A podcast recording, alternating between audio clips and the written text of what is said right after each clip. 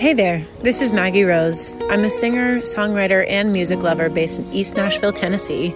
And one of my favorite things to do here in Music City is just get out of the house and take a walk. And something I've come to enjoy is that even with the competition of the humming of traffic or live music spilling out of the bars and honky tonks in our lovely city, I can always hear birds singing in the background. Just listen. We don't always notice them, but we should. I'd like to invite you to check out my new show, Salute the Songbird, on Osiris Media. On Salute the Songbird, I'll have candid, fun, sometimes deep and vulnerable conversations with the most fabulous and fascinating women on the scene in contemporary music. Some of my guests you will know, some I will have the privilege of introducing to you. Together, they're all at the heart and soul of our musical world and all fearlessly female.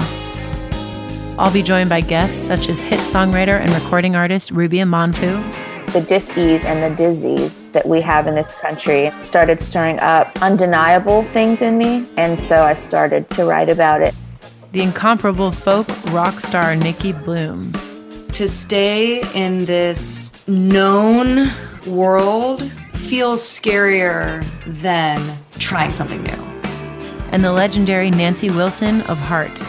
We saw the Beatles from that moment forward, it was like must have guitars. So please pay tribute and attention to the songbirds all around you and join me, Maggie Rose, for Salute the Songbird on Apple Podcasts, Spotify, or wherever you get your podcasts.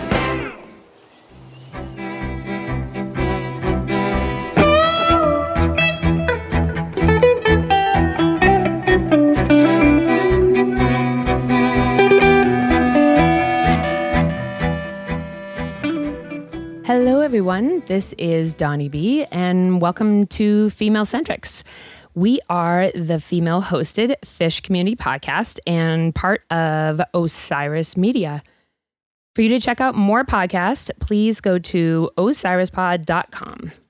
I have got a very special episode for you all today with an interview with the one and only Tom Marshall. As all of you know, Tom has been the lyricist for Phish and Trey Anastasio since the beginning, and he is here with me to discuss the Beacon Jams. Before we get into the interview with Tom, I just wanted to let you all know that this episode is dedicated to two of my dear friends, Jesse R. and Timmy Cooper, who both struggled with addiction and lost their battles. Jesse is the father of our co host Jillian's daughter.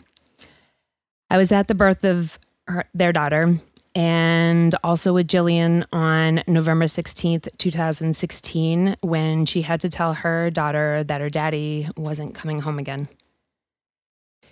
Timmy Cooper died 10 years ago this past October. And as hard as this is, I'd like to read the eulogy that I wrote and read at Timmy's funeral. Please bear with me if I get choked up here. Um, we'll see how we go. I met Timmy on a beautiful sunny day in the fall of 1995. I remember the day so clearly. We were outside the cafeteria at our college, contemplating skipping class to go back to our apartments with some folks. I noticed Timmy sitting on the wood curb a little bit away, hunched over, glanced up shyly towards us, patchwork pants, long hair. I knew he was a Phish kid. We were all easy, easily identifiable back then. We started to walk away, and I turned around and made one of the best choices of my life. And I said, Hey, you want to come with us? And he looked up and he scrunched his nose up a bit. He shrugged his shoulders and he said, Sure. Without even knowing that, it was the moment that would forever change my definition of family, and I became Mama Dawn. Within months, we had eight people two dogs, two cats, and a pet rat, of course, living with us in our one bedroom apartment. They were on the couch, behind the couch, on the living room floor, on the kitchen floor, and when it finally got warm out, everyone moved out to the condemned porch. I somehow got up daily and we joked, tiptoed through the unemployed to get to class. But every day I would come home and we would eat dinner together as a family sitting on the kitchen floor, one big bowl, 10 spoons. From there, our family grew. And we followed each other back and forth and back and forth from the West Coast to the East. I'm sure every one of us could tell a story about Timmy, and each of them would be in a different state. Timmy not only gifted me with most of my lifelong best friends, but he gifted me with 12, 12 years of bliss and one of the greatest loves of my life, and a great friend to all, our dog Caspian. It doesn't seem real for me to say towards the end of his life, but looking out at all of you together, I know someone's missing. Timmy and I had a long written conversation this summer, and I find great comfort with some of our last words. I wrote, Turn to what you know, what makes you happy, mus- music. You'll find your way, hun. Just listen. XOXO. Love you too. Mama Dawn, right to the end. Timmy's last words to me were, I love you. Ah, things keep getting better. Timmy, I hope now you can really see that although we were not there, we could not hold your hand anymore. Not one of us ever left your side. So these beacon jams and the money raised and the project that Trey is putting together for this recovery program is really near and dear to myself, and I know uh, most most of you. Uh, the opioid crisis is intense and affects pretty much everybody. So um, we are we are really blessed to have uh, to have this music and this community effort uh, to raise well over a million dollars towards this project. So thank you all. And, uh, and on a lighter note, we will be right back with Tom Marshall.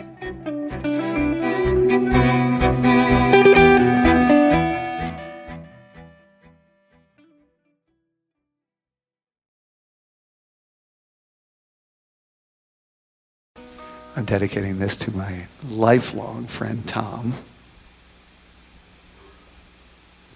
Hi, Tom. I can't sing this song and not think about you since you wrote the lyrics. I heard a rumor that it's Tom's birthday.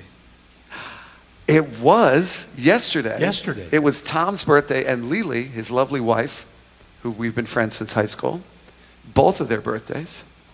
Hi, Tom and Lily. Happy birthday. This one is for you, um, for both of your birthdays.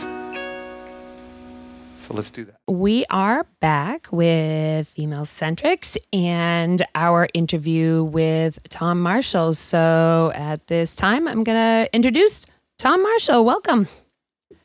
That's me. Hey, Don, how are you? Finally get to be on your show. It, it, seems like I was on already, isn't that right? Yes, yes. You came on uh, in the spring to discuss, uh, for you are you uh, hopped on for a little bit to discuss the songs that you had written uh, um, during quarantine that Trey had put out. Oh, okay. Yeah. Right. We, right. and we talked politics with uh, Lauren there for a minute. yeah, I remember. Yeah, Lauren was there. That's Mhm, right. And we had mhm. fun. It was kind of like a kind of like a party. yeah, yeah. But this is this is the first one on one, so I'm I'm really excited about this. So, um, Cool. Yeah, happy to be on Female Centrics. Woohoo! Well, you are the the man who made it happen, so you know it's it's appropriate. um, Well, so nice- yeah, let's nice let's of you to say. yeah, definitely. So um, let's jump right into this. Um, so Tom, overall, 2020 has been a really creative time for you. Uh, Trey released 14 songs of yours in the spring, but how many songs have you written this year? Well, actually, 2020 seems su- super creative uh, for me because of the number of, of songs that were released. But I think only a few of those have actually been written in the year. Well, I can explain it. So, so Trey and I went to a really cool house in Annapolis uh, in September 2019, and you and I might have spoken about that. And that's where we wrote most of the the actual song Sigma Oasis and like Evening Song and um, a song Epitaph, which actually didn't make it on to the album, and some others. Um, and also that session, we wrote Just a Touch, which we can probably we'll probably Yes. talk about later. But that's the one that Trey opened the last Beacon show with in that stairwell with uh, Natalie, James, and Jen. Um, but those and others wound up on Sigma Oasis, the album, which was released Mhm. in March, and it was fantastic. And um, so I wrote with my pal uh, Scott Herman all the words for that album for every song except uh, one, which is uh, "Life Beyond a Dream," which Trey wrote. Um, so then it was really cool when Trey released um, another album later during you know COVID lockdown. I guess that was in uh, July, mm-hmm. you know, in the summer. But um, the songs, those songs had come out on Instagram one at a time. Um, but the way that the history of that is, uh, Scott Herman, Trey, and I went back to that Annapolis house. Um, and that was, I think, late February or early March, right when COVID was so- starting to become a yeah. thing. And we decided we'd, we'd go anyway. There was no, no one really knew what was going mm-hmm. on. And it's a great house right on the water with a, you know, a beautiful view and a dock and a, a fire pit and boats and you know all the stuff that you'd utilize if you weren't there on a writing trip uh-huh. with Trey because he's like a work workaholic. um, but but we were so exactly, but we were so successful uh, before in that house, and we wanted to go back. But this time, Trey said to me, and I was so happy he did.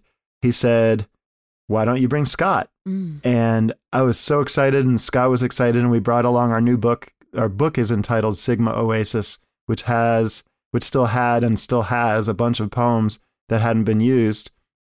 Um, plus, we wrote some other stuff uh, that isn't in the book, and also we wrote stuff on the spot. Like uh, there's a song called uh, "When the Words Go Away" that I think we wrote entirely there mm-hmm. on the spot as Trey was like strumming his acoustic. Um, but uh, in that session, I think was we wrote ten to twelve songs, and most of those came out on Lonely Trip. So those are the only songs I've written in uh, in 2020. Now, um, and then Trey came out with that album, and he had also added songs that he had written entirely by himself. But basically, the bones of those songs was what he kind of massaged and turned into that you know, turn into sure from something. And so, is this new for you? Because I know that Scott Herman, obviously, you know, big part of the lyrics uh, from back in the day. Would this have been the first time that the three of you actually went together on one of these songwriting trips? Yeah, it's the first. Wow. Exactly. It's the first guest kind of ever. I mean, with a few uh, exceptions, which don't need to be mentioned. Uh, Trey and I have um, a, a, rule basically that no one, no one interrupts us on the on the songwriting trips. We're just there. We close the door. We usually stock the the fridge with enough in the old days with enough food and alcohol. Now it's just with enough food mm. uh, to survive uh, about. It's often three days and two nights of just writing, and we like to emerge with about ten songs, ten useful songs. So having Scott along was uh, completely new and different, and I knew he would fit and work within our mode of working. I'm sure Trey was sort of semi-apprehensive. You know, anything can throw off the balance, and suddenly, you know, you might not be as creative as you as you want to be. We're yeah. always like superstitious, you know, you don't want to mess up. We, for whatever reason, we've done many, many of these songwriting trips now, possibly 20, and we always come away with 10 songs, uh, and maybe about six of them are use, useful. Sure. So you don't want to do anything to screw that up. But uh, Scott only helped. Yeah, yeah. So like same like old crusty sweater from, you know, like the 90s and never washed, full of patchouli, you know. Well, actually, that would be yeah. Like if I thought about clothes, uh, that might be a thing. Yeah, I never really know what I'm wearing, in, including right now. um, so you mentioned uh, uh, you just said about Sigma Oasis being a book. Now, would you say, but in a way, so would you say this would be like kind of the third um, I don't know, installment that also went along with, and forgive me because I know it's like the Prince, like I should know this. Yeah, Salamander Prince. Thank you.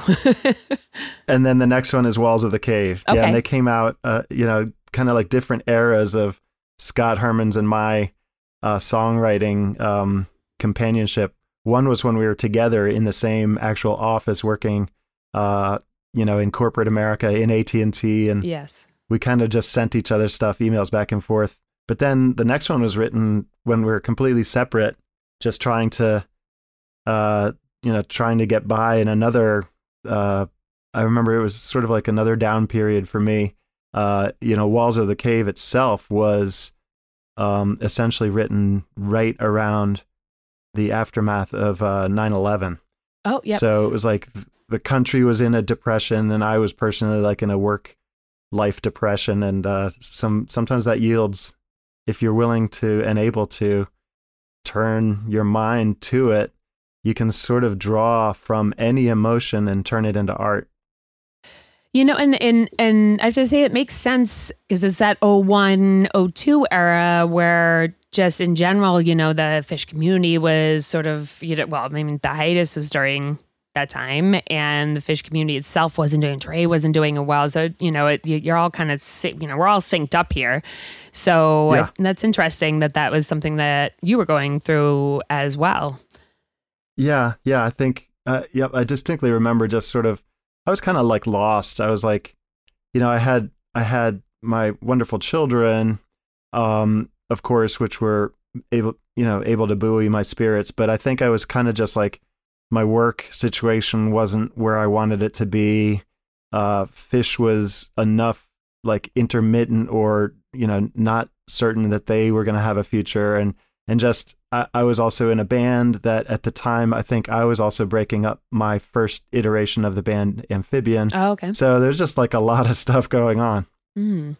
Now, um, now Scott, um, it you know he's obviously a huge part of of us as well. And so, what does he do just in regular life? Like we don't really. He's kind of like the uh, you know the unsung hero in the background there, a bit Yeah, he's he's been my pal. We we met like I said at, uh, at AT and T. We were Mhm. both in the computer part of the computer programming part of uh, I think customer service or something, and which which at a you know in any other business would be something that services customers, but ours was just like a massive bin of humanity, an endless sea of cubicles yeah, that uh, you sat down and programmed in, and you didn't ever see a customer. So, it, even though that was the name of the department, um, but uh, since then, Scott has, you know, we've gone different routes through life. Uh, but he's always been a computer and an IT expert, and he's always lived within at least, I would say, 40 miles of my home. So we stay in touch as much as we can. We see each other as often as we can, and we are very much in touch, uh, you know, through the internet and continue staying creative. And we're, our, you know, this third book that we're working on is not completed yet. sure, sure.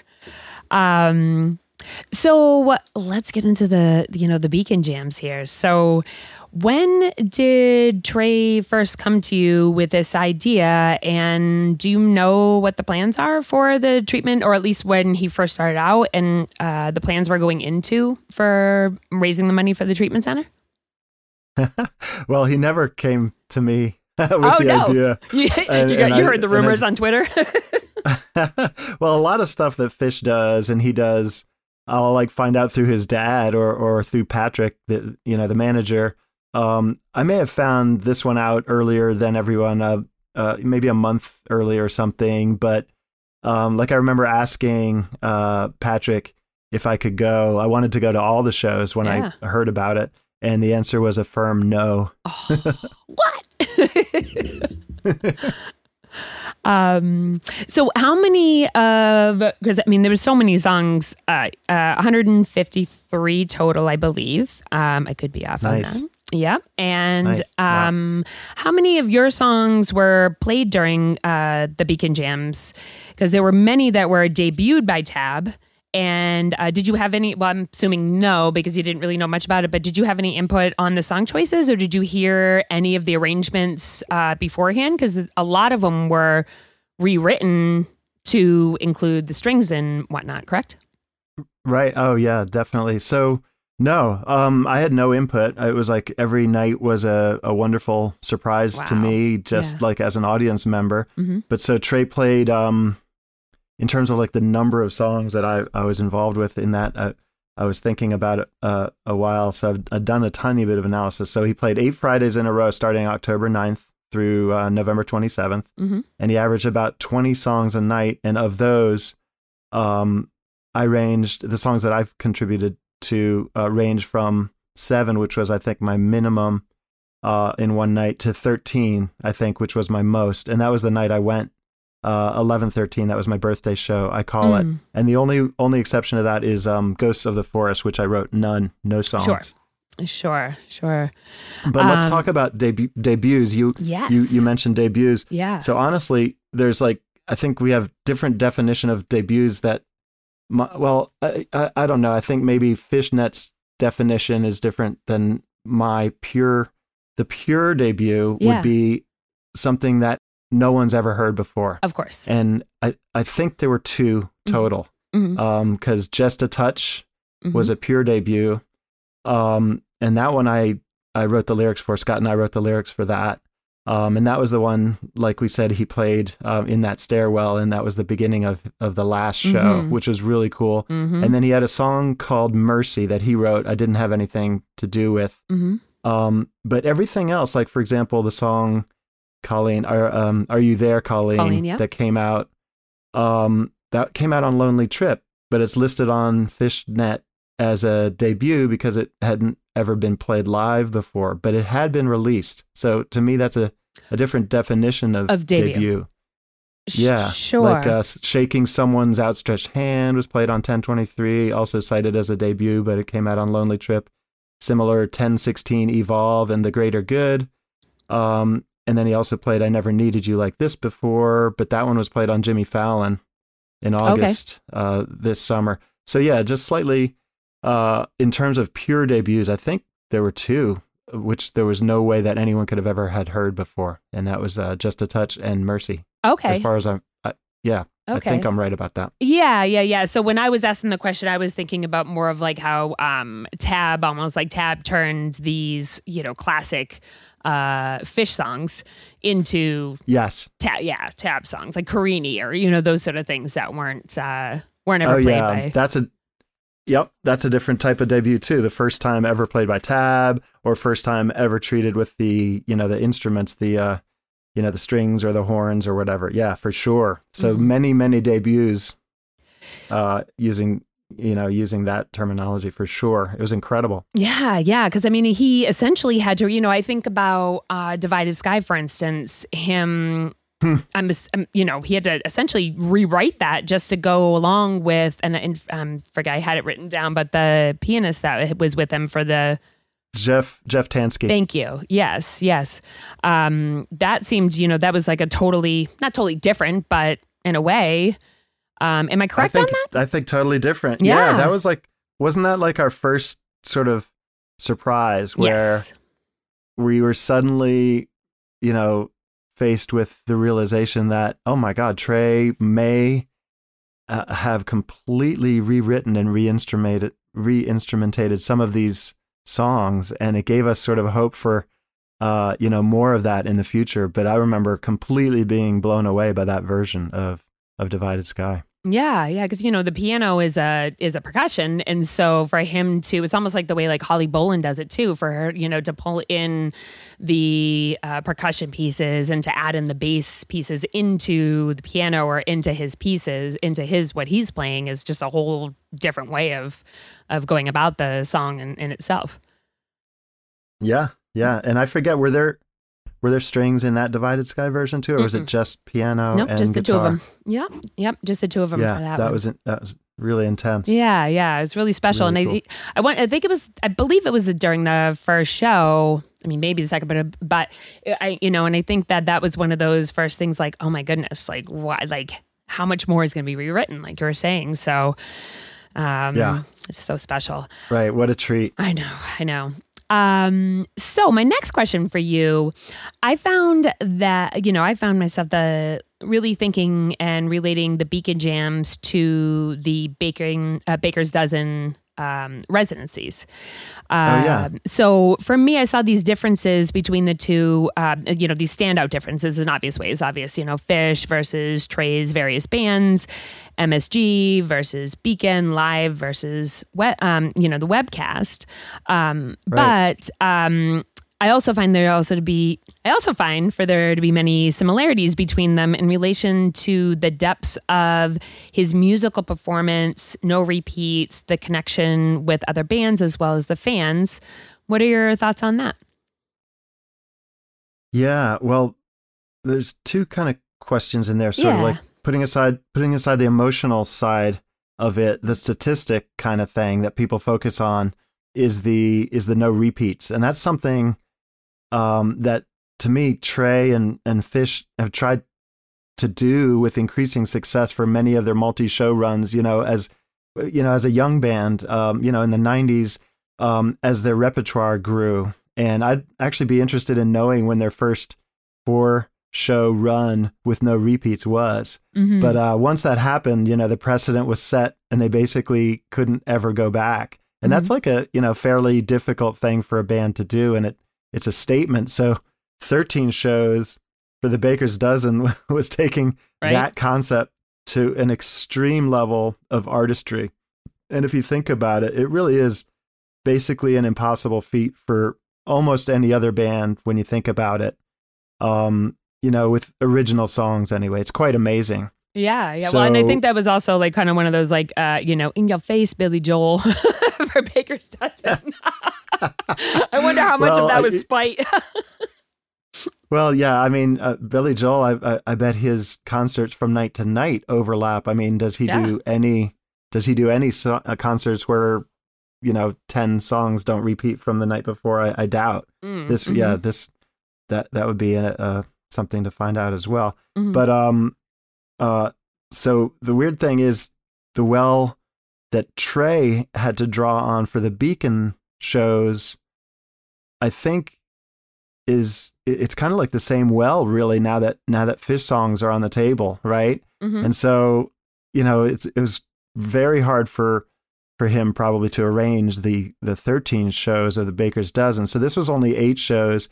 And in a way it's you know now that phish songs are allowed and even more really counting all the all the new songs on lonely trip and the tab only stuff so i bet he had less of a problem coming up with a set list Mhm. um you know a, a no repeat set list um than than the baker's dozen but in this case he had all that extra writing you know and rehearsing uh with all those musicians and uh you know with don hart the composing uh, you know and jeff tanski supreme musicians Mm. and composers all you know had to i can imagine that much of the week was spent preparing those different arrangements of those songs Mm-hmm. Mm-hmm. And Don Hart, who's who is um, that? I'm not familiar with that name. Oh, okay. Sorry. Yeah, Don Don Hart. Um, he's he's recently featured on Under the Scales. He is a he's a guy that Trey hooked up with a long time ago. Um, and uh, the first time that a bunch of us were aware of him was when he kind of writ, wrote the string arrangements for a whole bunch of Phish songs that Trey then performed on his uh, orchestra tour Sure. which culminated or at least included um, Carnegie Hall. You Mhm. Remember that? Yeah, oh yeah. Where he had Oh, a yeah. whole yeah, the New York Philharmonic and stuff. So I, I was so excited for um, Tanglewood this summer, uh, last summer, because that's you know Massachusetts. So, but yeah, come around again. Yeah. so that's that's Don Hart. So he Don Hart can you know compose for, um, you know whether it's Ghost of the Forest or uh, you know any of this stuff that included the strings and and the brass. Don Hart was probably had his hand in it. Gotcha. Um, He's one of the behind the scenes you know magicians of, Yeah. of uh, the the beak the you know the beacon jams for sure. Yeah, yeah, and and you know because he's so had had Trey played with the Rescue Squad and some not the Rescue Squad, but those uh musicians in other Yeah. orchestras before.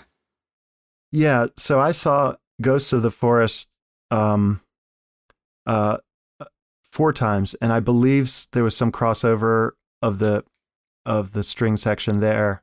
Um but also um he mentioned someone I think it was Martha Mooke whose name rang a bell and she had actually been with uh what what they called the Storchio Quintet which was five string players who uh, toured with Trey when he was playing solo once a long time ago, and I remember they even came through Princeton, um, New Jersey, and I I couldn't tell you exactly the date there, but so she at least and possibly more of them have been with playing with Trey for quite a while.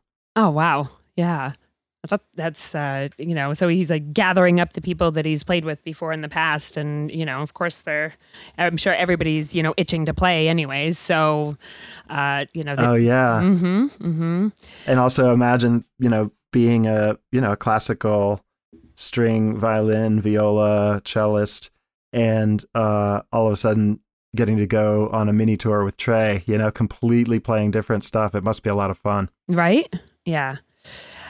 Um, so, you know, going into, you know, we had said there's so many things to cover with eight, you know, eight shows being played. So, you know, we had, ta- we talked about just picking out two of them, which, uh, was the sixth night on the 13th and the last night um, on the 27th. And on the 13th, you and your wife, Lily, were able to attend uh, to celebrate your shared birthdays. Are you guys the same age, by the way? No, I'm one year older than she is. Uh, okay. But yeah, our, our birthday is November 12th. That that's awesome. Yeah, and you were able to bring uh, Anna, your daughter, as well. Yeah, she came. Trey, um, I guess knowing it was my birthday, you know, because I, I had I mentioned previously I had gotten a no answer from Phish Management Mhm. about attend attending, and uh, suddenly I got a call from Trey. Hey, if you'd like to come, uh, please come. And he kind of let me know that I'd be receiving, uh, you know, pretty serious protocol email about you know what what steps we had to take to to certify that we were safe to be there. Great, yeah, because I want you to sort of walk us through that evening. You know, like the COVID precautions you had to take and the setup, and um, you know, we can discuss. yeah. yeah, yeah. Um, well, I mean, it involved, I think it was basically just, uh, we had to get in the city. We were in the city around three o'clock kind of, kind of time frame. And we had planned to be at the theater at seven. So we went, you know, we parked and we walked down. It was like on the, in the, in the fifties, the, the center where we had to get our test. Mhm. Um, and so we, you know, we did a leisurely walk down there, knowing that we'd be basically just doing a leisurely walk back up uh, to the beacon. And uh, once, you know, so once we got to the, the place, it was basically, it's called a rapid test. It's an Mhm. antigen test, and, and it's two uh, swabs, each nostril, and uh, nothing. Uh, I've heard horror stories of, and, and also participated. This was my second COVID test, actually. The Mhm. first one I had, it was like my brain was almost pierced by an overzealous nurse. Oh no, This was nothing. Yeah, this was nothing that bad. It was it was fine. It was gentle Yeah. and everything was fine. Yeah, I had And so one and it you- wasn't that bad. Yeah, yeah, exactly. I don't think they need to be that bad, but No. for whatever reason, I I experienced a, a not great one, but not in this case. And uh, 15 minutes later, we all got little emails. Uh, our phones buzzed, and it said we passed. It was a big green. We passed because we realized if any one of us failed, that we were out. So Sure, yeah, we were yeah, yeah. kind of like, yeah. So we were really excited, and then we uh, basically just stayed safe and away from people, and then until we got to the show, Mhm. and uh, they let us park right there. It was really cool. Security was out, and they were expecting us, and uh, we had parked right in front of the beacon, like right. it- right at the door. Of not the not even at the train station on the side there. Like, No, it was incredible. It was Yeah. amazing. And so, uh, you know, walking into a completely empty theater, quickly realizing that the seats were uh, a lot of the seats are filled with with lights. It was it was wow. completely wired in a different way. And so when you see, you know how they were facing backwards on the stage, okay. and they had the room, the empty room was behind them where all the audience normally would be yeah. um, that that was all filled with lights to to come up so that you know on the camera when you, you when you were looking at the band you would see the whole theater the seating part of the theater behind the band. Okay. and uh you know it was filled with uh, it was three levels of seats and filled with different types of of lighting. And it was really intense seeing it with the lights off. They just looked like black robots you know Mm. uh, in every seat. It, it kind of looked like a a a theater full of an audience of robots. Well, and this would be something that's never really been done before. So, you know, uh, working up to so. this. Yeah, turning around. Yeah, for the band to turn around like that. I don't know if that's been done before. That is, I don't know who had that idea. That seems it's it smacks of a Trey idea to me. Let's face the other direction. right? Yeah. Maybe he didn't want to face an empty uh, room. You know. You know, I I, I was uh, watching an interview he did with Ari Fink, um, and he was discussing about how you know because you know everybody's speculation is Phish going to play this and that, and how difficult it, it is and was going to be for him to play without us right there in front of him. Um, Yeah. So I would imagine that that was something that that you know was tricky for him, and he needed to to work through. Yeah, absolutely. I uh, and it seemed like a good idea. It sort of made it um so where we watched was from from side stage and we had our own speaker uh which had a really wonderful monitor mix uh in it and uh you know, we could I could meet eyes with Trey, you know, see him really really close and it was very cool. I could see every band member and I could also see the screen uh for the the um editor that was sending the the video feed out to the world. Mm-hmm. I could see his massive screen, which had like all the you know nine camera feeds and stuff. So it, it was just I was in heaven and it was amazing, and I think it was like the best night. And I think I got um, I think I got 13 songs of mine that night of the 19 played. Yes, yes, yes. I was like 12 or 13 and that nine of those were these new were the, you know, as I was saying the the new tab debuts and you're surprised by them. So uh how was it for you? You know, what were the highlights from that night? You know, I, I've got a couple questions about, you know, one about 20 years in light, but, you know, for you, what was the, how was that different for you with Tab playing it? And what were your thoughts on that?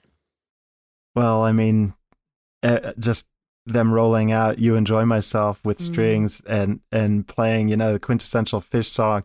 Mhm. Um, my daughter had tears in her eyes.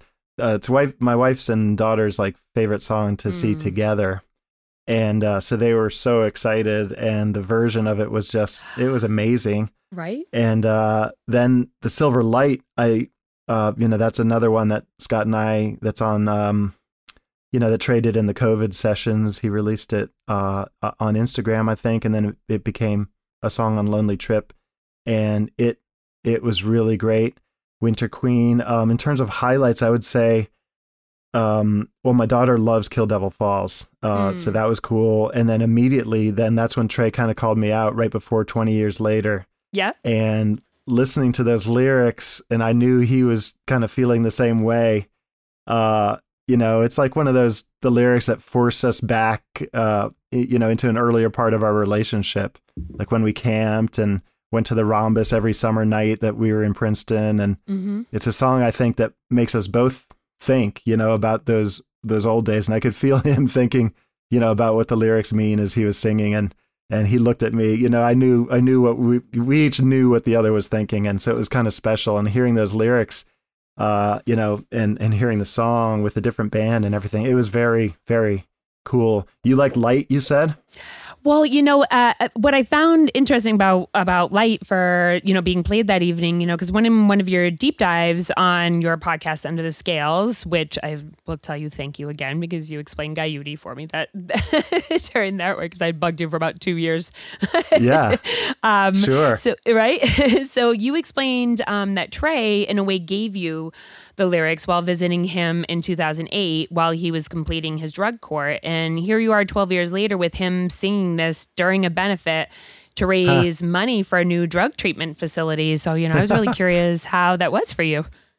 Oh wow, well that's kind of that's pretty perceptive uh question, Dawn. Uh Mhm. yeah, well, I mean honestly it, it did it flashed through my my head a little bit and I'm certain it did for Trey, but I don't I don't know if it was ever like a fully formed thought. Um I mean like for me uh, every time I hear it I kind of remember that it was written during that drug court era, right? And the lyrics Mhm. go there they go there a bit, but but just now, you know, it's the song Light and you don't have to open the box all the way every time it's played. Yeah. But you're right. This one for sure uh, did have you know a little bit of uh, uh, additional reference to this a similar circumstance, and it definitely made me smile. You know, I was kind of like thinking, "Good for you, Trey." You know, full circle from from needing treatment to helping others get treatment. Yeah, yeah, absolutely. Absolutely. Um, all right. So we are going to take a quick break and we are going to come back and talk about the amazing last uh, evening and a couple other things. So we'll take a break and we'll be right back. I'm smiling, but I don't know how to laugh. I'm half baked, but I've forgotten which half. I'm wrapped up, but all I have is Lucy. I'm friendly.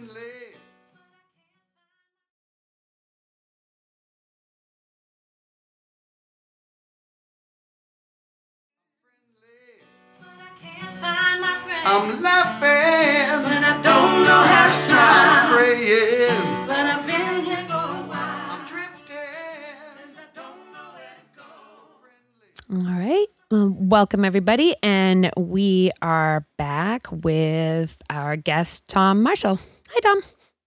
Hello, hello. Hey. So we have been obviously discussing the Beacon Jams and whatnot. And now we are going to go into what I've been pretty much claiming all week is the best concert that's ever play, uh, been played in the history of all concerts. I just Wow. um absolutely floored by it. You know, I I the next morning I had texted you, I'm like, oh, I'm so blown away. And you came back and you're like, you know, Trey and I are freaking out about Pebbles and and just a touch. And I think just, you know, overall this whole week I've been uh listening and every time I get choked up. Uh, yesterday I listened to Pebbles and Marbles. I was in the garage with my my friend and I was like, I can do it this time. Midway through, nope, it's crying. I just um That's amazing. Yeah, it was really just a, a start to finish was a riveting show. It had everything, emotions, dancing. It was just it was really a great great show. What a what a great way, you know, to end that incredible incredible run. Mm-hmm. Mm-hmm. And you know that night was uh, there were 19 songs played. Four of those were yours, which was just just a touch, and as we had said earlier, was a debut. Um, Night speaks to women fast enough, which was a, a well. Not debut, but you know, a, a tab debut, and um, simple twist of Dave, which is all also yours, and then two. Hold on. yeah, and then two Phish. Hold on. What? Sorry, go ahead. I was gonna say, Mhm.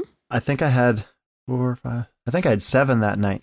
So you're leaving a I'm couple off. Uh, Which ones? Which ones? Uh, what? What am I missing? Well, here? Pebbles and Marbles, which we talked about. You didn't oh, sure, of course, yes, sir. Of course. And then uh, Cayman Review and Speak to Me are mine as well. Oh, okay, okay. I, you know, I, Yeah. I guess I didn't realize with the Cayman Review. I have Pebbles and Marbles written down in the obviously because that's written for. Anna. Yeah, Yeah. yeah, yeah. Yep. Um, and then the Carini and and the slaves. So, you know, I would Oh love to just God, start was- from right. Yeah, I would love to just start right from the beginning with just a uh, with just a touch because that was the first thing that you had mentioned to me, and and you know everybody's kind of uh, talking about that like sort of cute Sesame Street style beginning of it, and uh, yeah, So so Trey texted me and you know how they started a little bit late? Uh he had texted and he said, You gotta watch the beginning song. You have to watch the beginning song over and over again. You have to watch the beginning song. And then uh he and Page came on and I thought he meant that song. What did they what did they play? They had previously done Waste and Evening Song. What was it Yeah. this night? It was Oh, do you um, recall? Yes. Go ahead. I'm gonna look it up real quick. Might And- everybody's like, to- "It's this song." I'm forgetting it right now. Yeah. So, like I was saying, Trey had texted me right before the show, and he said, "Whatever you do, make sure you catch the first song." And I, you know, I got on early, and I was sitting there waiting. I was like, "What's gonna, what's it gonna be?" Mhm. And then I saw him and and Page get on, and I was thinking, "Oh, cool! They're gonna do something really exciting that that um, you know that Trey really wanted me to see." So. I was. I was very excited to see them do Brian and Robert, which was a beautiful version. And they Mhm. sang Page Page sang harmony where he didn't ordinarily sing. And I thought maybe that was what Trey was excited about. It was a particularly beautiful version, and, and Page played beautiful piano. Mhm. Um, and then it went for a long break, and I kept thinking in my head. And I even texted Trey, but his he must have had his phone down. He certainly had his phone uh, not on him anymore Mhm. um, because he didn't answer because I wrote that was great. Um, but uh, then uh, when the show actually started, the live part of the show, I knew immediately that he meant that because they did they did that that uh, song just a touch, which Mm. um, we had talked we had already mentioned twice in uh, in the er, earlier in this show. Mhm. I, I had written with him uh, in 2019, and I'd always wondered why it didn't wind up somewhere because I thought I still think Trey, I mean Trey and I loved it. We really liked the song. it's a beautiful song. Um, yeah, and it has some. It has funny lyrics, but it's also it's it's got like a a call and answer. It's got really kind of good fishy aspect to it. It- Mhm. It's anyway. It's one of our it, it's a song that we really liked, and and so I was surprised it didn't make it on. Uh, not really Sigma Oasis because Mhm. it, it was kind of too new. It was too new for that, but I was thinking it should certainly have been on um, Lonely Trip. Um, and I think Trey was waiting to do something better with it, and he sure did with this arrangement. It was beautiful with the three the three part harmony uh, doing the answer. Trey would do the call, and then they would do the three part answer, and it was really really fantastic. And then so I was I was emotional because I saw you know Trey's uh, incredible excitement, and they were all kind of smiling like there was an inside joke, and and I think there was. I think I think the Yeah. inside joke was how how much Trey loved it.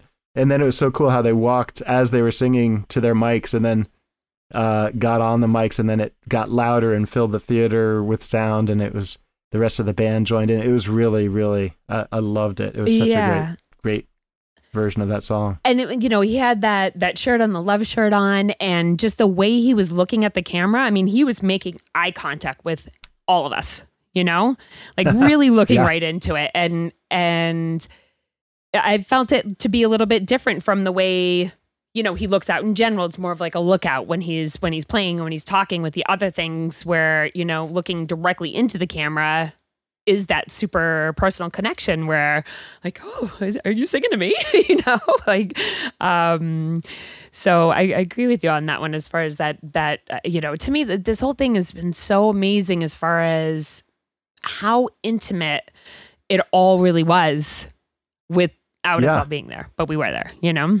I, I, yeah, I mean, I think getting Trey like that up close on camera, um, but then having the additional aspect of having him able to react to what the audience says, and that's to me a first in terms of, uh, you know, talking to us, the audience during the shows. I mean, in his acoustic shows, he'll tell stories, but this was this was real two way interaction for the first time I think that I can remember, and so it was personal for us seeing him right there talking to us and and just amazing and and uh I think everyone got to feel kind of close you know closer to him after that cuz we are it made us part of that big something you know and the Mhm. charity aspect too the Mhm. helping and the kindness that was at the heart of the whole thing yeah you know, it brought us all all together in the purpose and and in the music and so it was like you know the whole intention of the of the thing was caught up in in, in the music and uh, it was just a remarkable series of concerts for those reasons and and you know and many reasons the music of course but definitely like you were saying the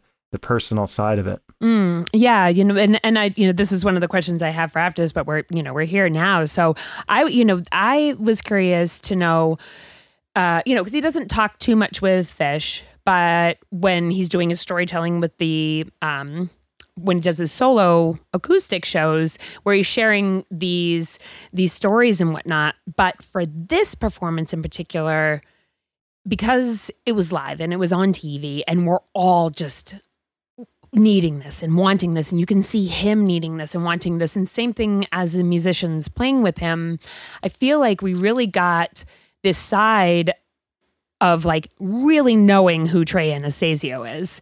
And obviously you guys, you know, best friends. Um was I mean, is this the, you know, this is him, right? You know, hard on the sleeve. And, you know, how was it for you to see him and experience Trey in that light?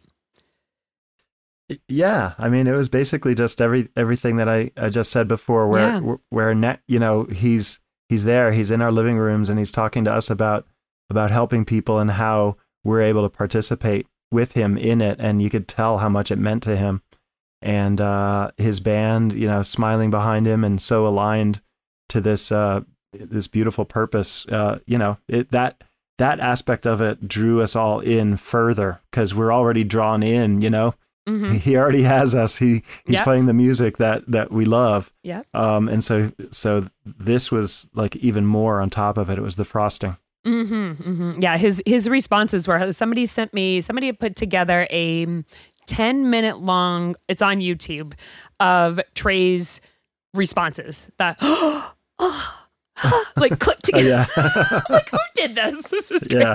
That's that's hilarious. I, I didn't watch the whole thing. I got it after a couple minutes, but it's really funny how how that is. You know, and when I I, I interviewed uh, Heather McDougall um, on the last on the last podcast I did, and how she was saying, you know, she she writes this, hits send, and all of a sudden she's like, he did that.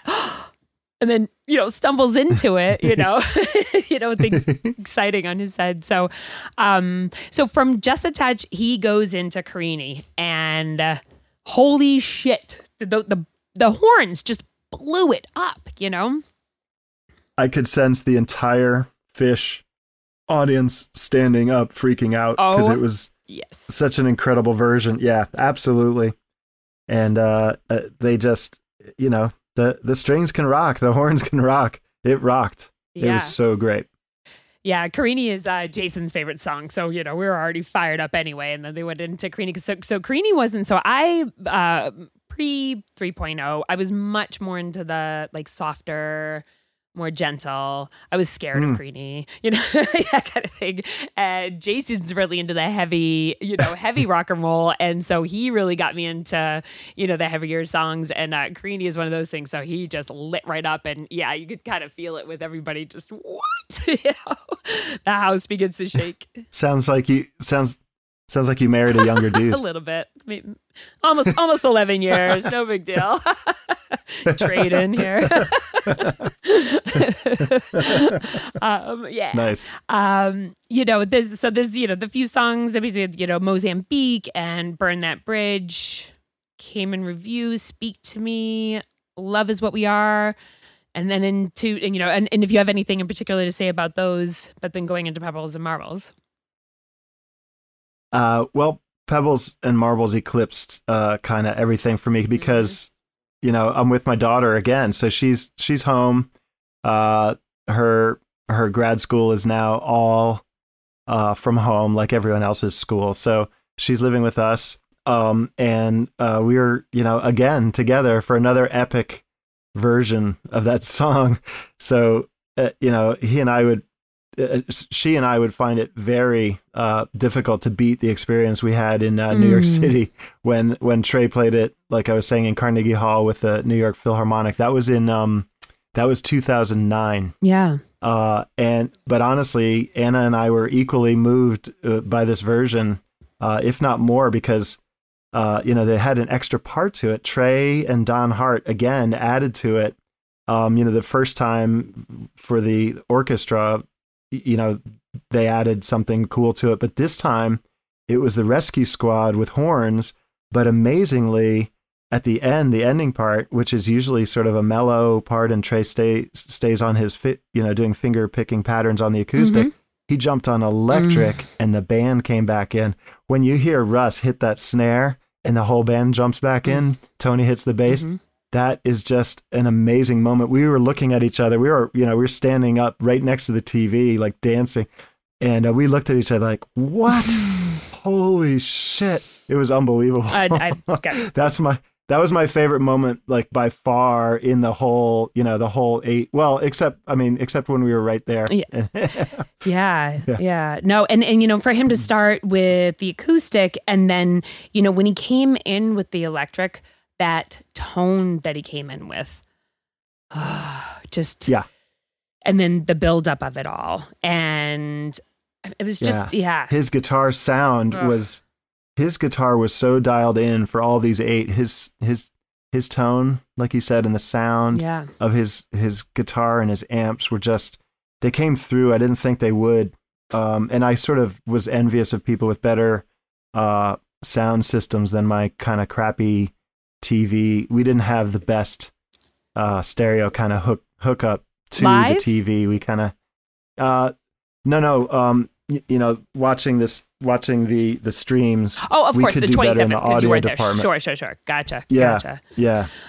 But Um, um, yeah. uh, one thing because Trey, you know, guitar is mid range, so anything can make that sound good. Any kind of speaker system can can sound good. But like we didn't hear Tony as loud as we wanted to, Mm. for example. Mhm. Um, but Trey, you could tell his he had his stuff dialed in so well. It just sounded beautiful. And like like you were saying, uh, when he jumped onto, well, I mean, when I watched him put his guitar down, I was like, no, he's not. And I thought maybe he'd pick up another acoustic just to, to keep going. Mm. When I saw him like run down to get his electric on, I was like, what? And then when, when Russ hit it, hit came in, I was just like almost crying. It was just, Mm. it was such a moment. Beautiful. Listen to that again. And I think, I think Trey even said that that was his favorite part of, of that night. He did, he did say that, but I was hoping he would put, he, I think he put that up, but I was hoping for sure he'd also put up the, uh, just a touch as well. We'll see. Mhm. Well, yeah, and that's what you were saying. Like the next morning, that you guys were like freaking out about it. And it's the same thing, you know. I Yeah. I keep trying, you know, I listen to it. I keep trying to get through it without crying, and it's just not. I'm like, all right, soon enough, it's gonna it's gonna ease me in. But it's just, you know, I my my parents saw Phish for the first time with Santana back in '92 before I even knew who Phish was, and Oh, uh, nice. yeah. So, um, but they're you know it's too heavy, or you know they're like we don't understand that Phish thing, you know whatever it is, right? But but and I'm like yeah, 25 years later, I'm still doing it, mom and dad, you know. Um, but the two songs I chose to send to them was Lifeboy and Pebbles and Marbles, and both of them were just blown away. And I think just overall, it really um, speak it it it steps out of that you know that Phish box that some Yeah, people are just like, Yep. yeah, right? Like I don't get Phish or whatever. And people don't realize that this is a whole other side of Trey and and uh, and his ability to really speak to a, a real, you know, broader audience or whatever, you know. Yeah, it's definitely you know, it it was written from a a place of of of deep emotion. So Ah. that that comes through, and Trey, uh, you know, masterfully uh, put put the lyrics I- I- into a, a very feeling song as well. So he, yeah, I I love the way that that song is woven together and then this extra part you know never would i have expected anyone adding something to to the song Yeah. and yet it was it was a, a stroke of genius Yeah, yeah, and, and I know you've talked about it, you know, with the, you know, being about your daughter before, but just want to sort of highlight just the if I find a pebble in the sand to think it fell from my hand. Oh, Tom, like it's your baby girl, like it's just beautiful. I just, ah, you know, well yeah, it's kind of like the yeah being torn between you know love for someone and and then sort of like loneliness Yeah. uh, yeah it's a yeah it's a, a crazy crazy thing yeah I could i you know it, it the emotion builds up. And then this particular one like right when you're right when your emotions at the highest level this one uh gave you that incredible jam at the end so i hope you felt better Ah, after oh after no, the jam it's just amazing. Yeah, no, the whole thing was amazing. um, I, I, I found like the you know for that piece to think that it was from my hand is just you know your coming from you, you know, your daughter and uh, coming from you. That's how I yeah how I see it. Um, and then we Definitely. were cracking up about Liquid Time, and he just cuts it off and just stops because we're like, well, it's his show, Yeah. you know, like he's. I'm gonna tell a story. Yeah, exactly. he and and he did. I, I kind of forget what he talked about, but I, I think it was someone on on the screen that uh, reminded him that he had to say something, right? Yeah, yeah, yep, exactly. Just going right into speaking about, um, you know, where we're at, and and you know, this kind of leads into uh, going into how at the end of Shine, um, when he again he was like, I know we keep talking about it, but like almost like he's had to like I don't know. It wasn't like he wasn't making an excuse for himself, but it was like, but you know, this is what we're here for. And Reba seventy five, because I wrote this down because really, uh, her quote spoke to me, and it obviously really spoke to him because he just slowed down and really like thought about it. Um, Reba seventy five said, it, um, you know, she's a social worker, and she said, you know, it feels. You know, she's talking about. She's like, I wish that my clients could hear this and you know and know that you know it feels like an eternity but it's just a moment in the greater scheme of things and worth every minute of that time and you know what Uh, oh yeah, you mean the time it takes for you To- to, go through recovery? exactly exactly Yeah. you know you and I'm sure it feels like an eternity because it's so difficult to do. Mm-hmm. Mm-hmm. And then just once it's over, like you get to you get to that point with it that once it's over and you wake up, you know, and like I've gone through this with, you know, smoking cigarettes before and quitting and whatnot. And there just comes a day that comes and goes. And then the next day you wake up and you're like, oh my God, I didn't think about it yesterday. and you you you become free because addiction So worth it. yeah rules your life and in whatever you're addicted to you know and once you are released and that piece can be over i mean it's always part of you of course but you know as far as the you know getting through it it is just a you know a moment and how then he led into talking about how it's you know uh you know you take one drug to get the other drug and and you know and the whole system of how screwed up this opioid um pandemic is you know Yeah.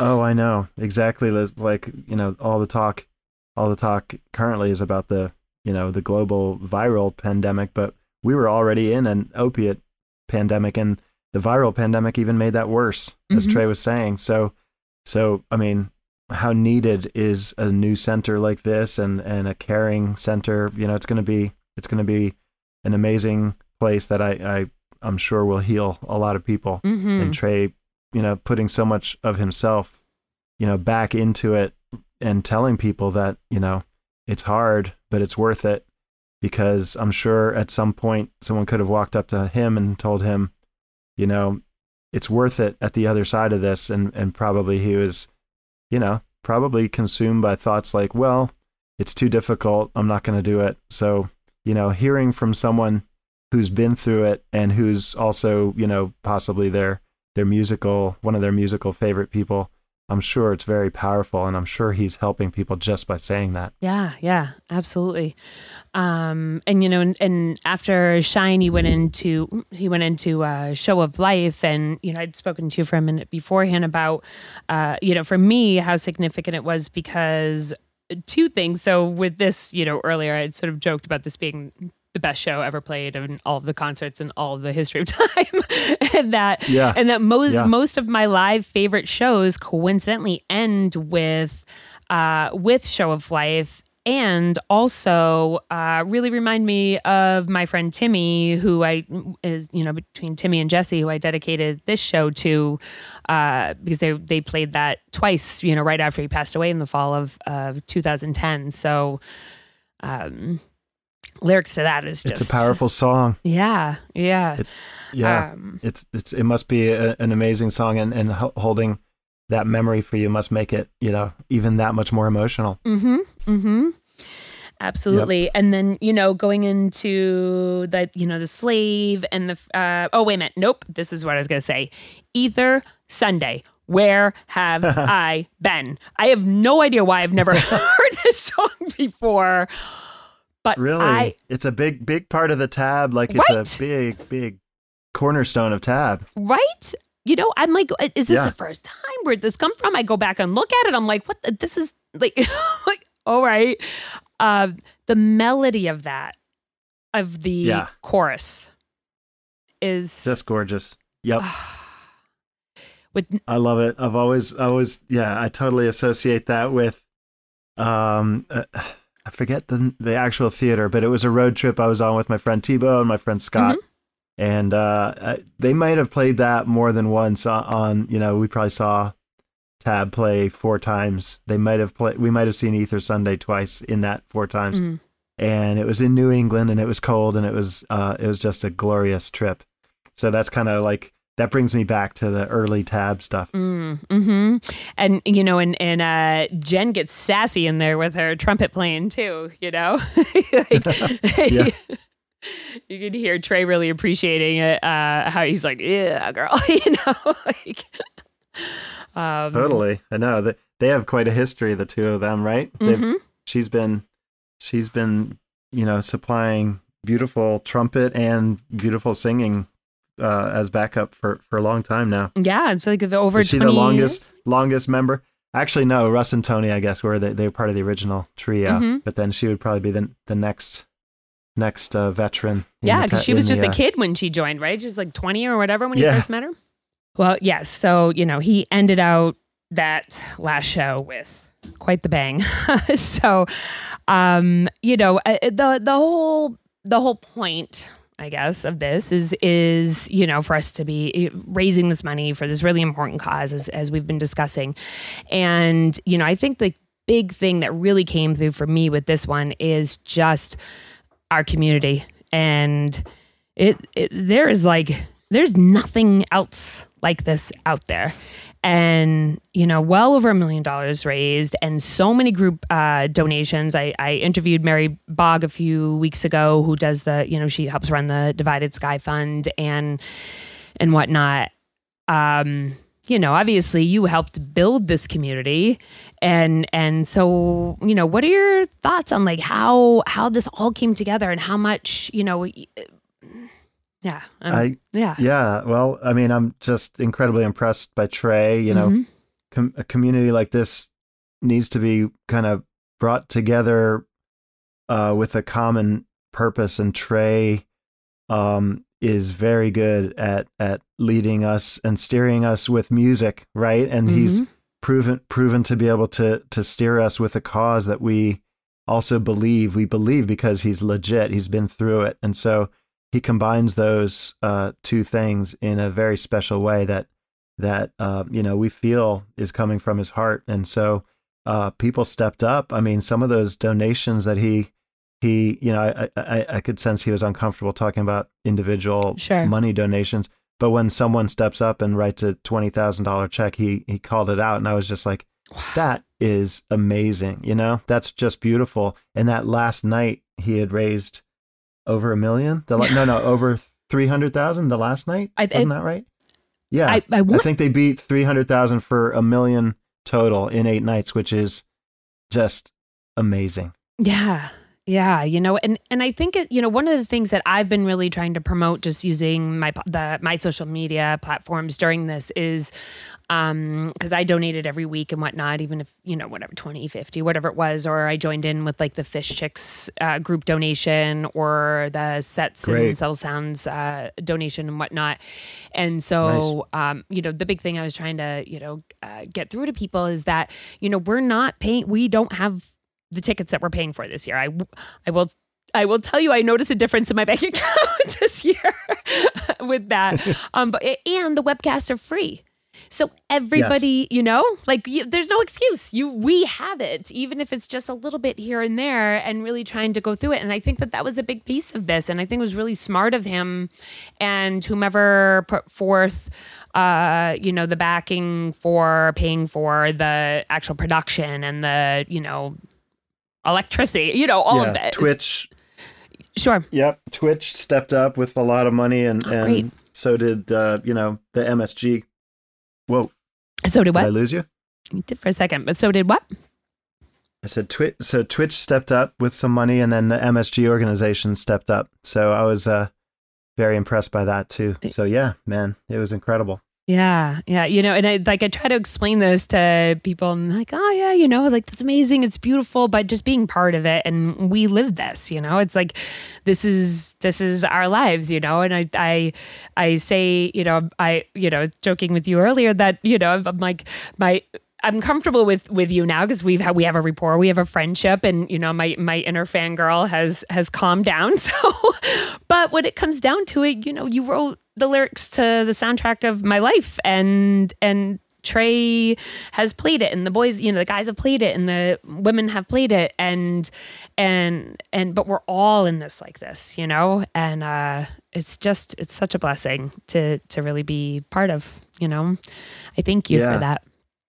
Well, uh, you're welcome, and, and thank you for acknowledging my my part in it. And uh, you know, I'm hap- happy to be in the audience, right, and watch you know watch Trey change these songs, uh, you know, for the better. Uh, In every case, uh, you know, just a different version of them is is just incredible. So I was very much being a fanboy as well. hmm um, so, do you have anything coming up that we should be looking out for?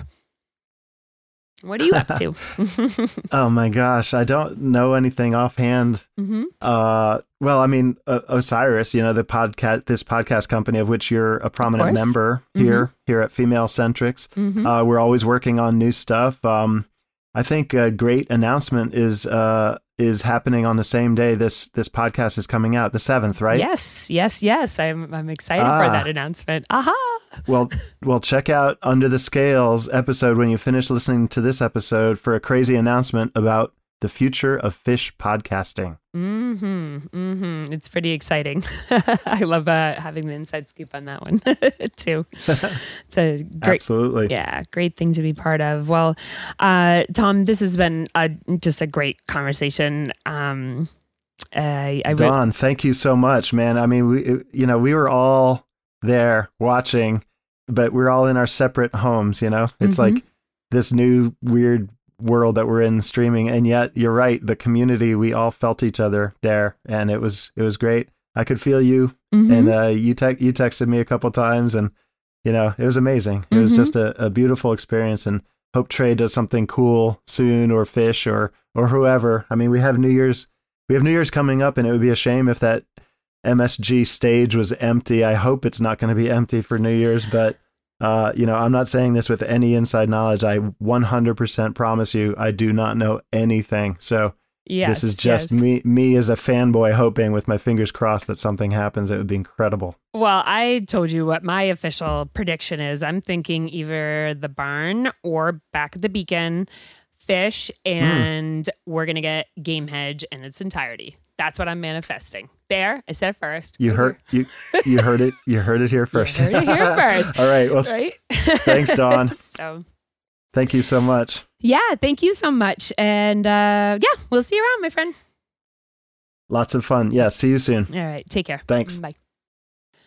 All right, everybody. Well, thank you so much for joining uh, Female Centrics and this interview with Tom Marshall. Tom, thank you so much for talking to us about the beacon and Trey Anastasio and all the musicians and and production managers and the all of it, all of the magic that went together to make the Beacon Jams happen and all the community members for being part of this and raising all this money for this really important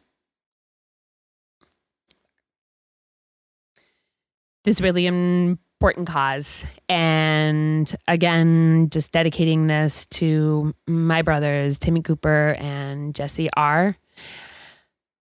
You're there with us all the time guys. So thank you. And female centrics is, is part of the osiris podcast network. So if you want to check out some more podcasts go to osirispod.com thanks everybody. Peace